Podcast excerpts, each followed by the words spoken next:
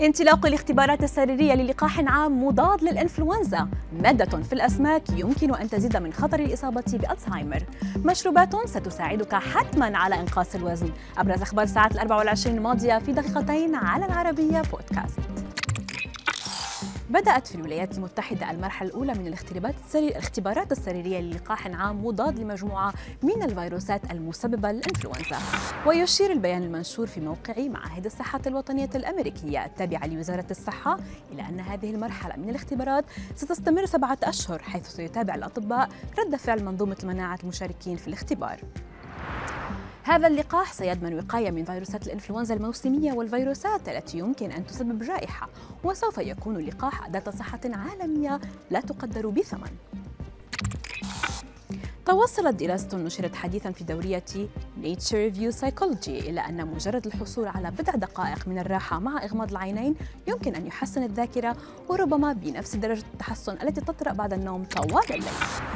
يسمى علماء النفس تلك الطريقة رائحة راحة الاستيقاظ في وضع عدم الاتصال. في أفضل أحوالها يمكن أن تؤدي هذه الطريقة إلى إغلاق العينين والاسترخاء لبضع دقائق مع مراعاة تصفية الذهن وعدم التفكير في العالم الخارجي أثناء فترة الراحة. ما يشير إلى أن قضاء جزء من الوقت بعيدا عن البيئة الحسية ربما يخدف وظيفة مهمة. إذ تسمح فترات الراحة في وضع عدم الاتصال بإعادة تنشيط آثار الذاكرة التي تم تكوينها مؤخراً. رغم أن الأسماك تعرف بأنها غذاء الدماغ نظرا لاحتوائها على نسبة عالية من أوميغا 3 إلا أن الأبحاث تربطها أيضا بمرض الزهايمر. فقد وجد الباحثون أنها تحتوي على آثار من الزئبق وبعض الأسماك تحتوي معدلات أعلى من هذا العنصر من غيرها واستهلاك الكثير من هذا السم العصبي يمكن أن يجهد الدماغ. وتوضح منظمة الصحة العالمية أنه حتى كمية صغيرة من هذا العنصر يمكن أن تؤدي إلى مشاكل صحية خطيرة بما في ذلك فقدان الذاكرة العلامة الرئيسية للخرف.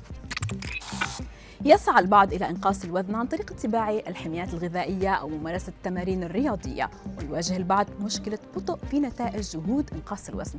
وبحسب ما نشرته صحيفة تايمز أوف إنديا فإن يوصي الخبراء بتناول أي من المشروبات التالية لتحقيق هذه النتائج المرجوة في أسرع وقت.